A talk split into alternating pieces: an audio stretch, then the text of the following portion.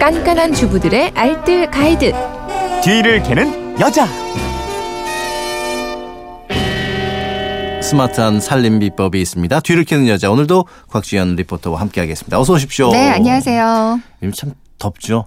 그리고 네. 되게 좀 습하고, 뭐랄까 습하고 꿉꿉하고. 네. 이럴 때는 주부들이 좀 음, 고민이 많아요. 그렇습니다. 네. 이 그러다 보니까 에어컨이라든가 선풍기 이제 음, 많이 쓰실 것 같은데 맞아요. 휴대전화 뒷번호 오이구이 님이 어제 휴대용 선풍기를 하나 샀는데 휴대용 선풍기 폭발 사고 얘기를 들어서요. 갑자기 사용하기가 찝찝한데 사용할 때 주의할 점이 있나요? 여름철 전자제품 올바른 사용법 좀 알려주십시오 하셨는데 네. 날씨가 더워지니까 이렇게 선풍기라든가 음, 또 요즘에 또 휴대용 선풍기가 인기잖아요. 맞아요. 이런 분들이 궁금해하신 내용이 있겠어요. 한 인터넷 쇼핑몰이 발표한 올여름 가전 판매 순위 일 위가 핸디, 그 휴대용 선풍기였다고 오, 하더라고요. 어제도 보니까 거리에 미니 선풍기, 네. 뭐 핸디형 유에스비 선풍기 들고 다니시는 분들이 많던데요. 그렇죠? 저희 집에도 이게 한 두 개 있거든요. 네. 예.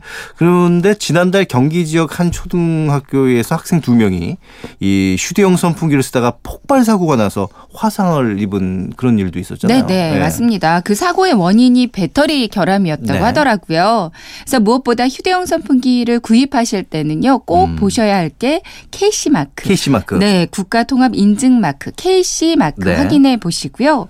함께 그 선풍기 내에 리튬 전지 안전 인증 번호도 살펴보시는 음, 게 좋아요. 제품이나 겉면 포장지를 한번 보시고요. 네. 리튬 전지를 탈착할 수 있는 제품은 리튬 전지 표면의 인증번호 이거를 반드시 확인해 보시기 바랍니다. 그리고 휴대용 선풍기를 충전하실 때는요. 고속 충전기는 좀 피하시고요. 아. 제품에 표기된 용량이 맞는 그런 충전기를 사용해 주시는 게 좋겠어요. 이게 굉장히 중요한 부분이 되겠네요. 맞습니다. 예. 그리고 이제 뜨거운 여름철 자동차 안에 두면은 안 되는 제품들도 꽤 있잖아요. 그렇죠. 네. 뭐 여름철에 바깥 온도가 삼십 도 이상이라면 자동차 내부 온도가 십 분 만에 칠십 도 정도까지 오, 올라간다고 올라가요? 하거든요. 예.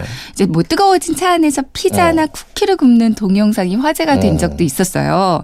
그리고 그 대시보드는 한 백 도 정도까지 아이고, 상승하기 때문에 무엇보다 이곳에 물건들을 올려놓은 폭발 사고가 일어날 네, 수 있습니다. 노트북이나 보조 배터리, 스마트폰도 그렇고요. 음. 이런 그 휴대용 전자기기들은 온도에 굉장히 예민한 제품들이라서 장시간 차 안에 두면 고온에 변형이 되거나 음, 그렇죠, 고장날 확률이 좀 높아지고요. 배터리가 폭발할 수도 있거든요. 그러니까 차에서 내리기 전에 폭발할 물건이 없는지, 특히 대시보드 위에 물건이 없는지 음, 확인해 보시고요. 이제 장시간 주차할 때는 그 거치형 내비게이션 같은 건 거치대에서 떼내서 따로 보관하는 아, 게 좋겠어요. 그렇군요. 네. 이런 부분들은 정말 이런 여름철에는 좀 습관화시켜야 될 필요가 좀 있을 것 같습니다. 네, 맞습니다. 그리고 집에서 사용하는 전자제품들이 꽤 많은데 이런 전자제품들도 여름철에는 각별히 좀 신경을 써줘야 될 것 같은데요. 네. 그러니까 특히 장마철에는 비가 들이닥치거나 아니면 벽 쪽에 습기가 스며들기도 하잖아요. 네. 습기 때문에 가전제품이 망가지기도 하거든요. 음. 이제 벽에서 한 십 센티미터 정도의 간격을 두고 설치하는 게 좋다고 하고요. 뭐 티비나 오디오, 냉장고 뒤쪽에는 숯을 조금 놓거나 음, 습기 제거제를 미리 넣어두는 것도 좋아요. 네. 노트북 가방에도 그 실리카겔 있잖아요. 음. 제습제, 방습제 아, 요거를 몇 개 넣어두는 것도 좋다고 합니다. 네. 평소에 잘 사용하지 않는 가전제품도 이, 삼 일에 한 번은 가동을 시켜주는 게 좋은데요. 이제 전자제품 틀면 열이 발생하는데 이 열이 습기를 어느 정도는 제거해 줄 수 있다고 하거든요. 네. 그리고 또 습기 때문에 가전제품 내부에 곰팡이 등이 생길 수도 있으니까 환기도 좀 음, 중요해요. 그러니까 가전제품 위에 덮개 같은 게 있다면 여름철에는 이거는 치워주는 게 좋습니다. 네. 세탁기는 한번 돌렸다면 뚜껑 열어서 내부 건조해 주시고요. 번개 치는 날에는 전원 코드는 다 음, 뽑아두는 게 좋고요. 그렇군요. 그러니까 결국 여름철에 이 전기 제품들이 문제가 생길 수 있는 것은 열이라든가 습기 이런 것들 때문에 이제 생길 수가 있으니까 네, 꼼꼼히 좀 잘 챙겨 보셔야 될 것 같습니다. 네.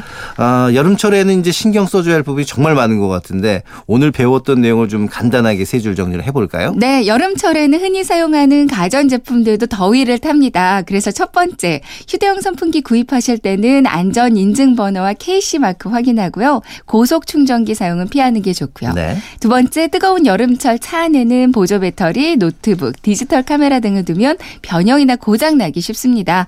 세 번째, 티비, 오디오, 냉장고, 피씨 등은 벽면과 십 센티미터 간격도구 설치하는 게 좋고요. 뒤쪽에 수치나 방습제를 놓으면 도움이 되겠습니다. 네. 자, 살림에 대한 궁금증 많으실 텐데 어디로 문의하시면 될까요? 네, 그건 이렇습니다. 인터넷 게시판이나 엠비씨 미니도 좋고요. 또 휴대폰 문자 샵 팔공공일 번으로 보내주시면 되거든요. 문자 보내실 때는 짧은 건 오십 원, 긴 건 백 원의 이용료가 있습니다. 네, 지금까지 뒤를 캐는 여자 곽지연 리포터였습니다. 고맙습니다. 네, 고맙습니다.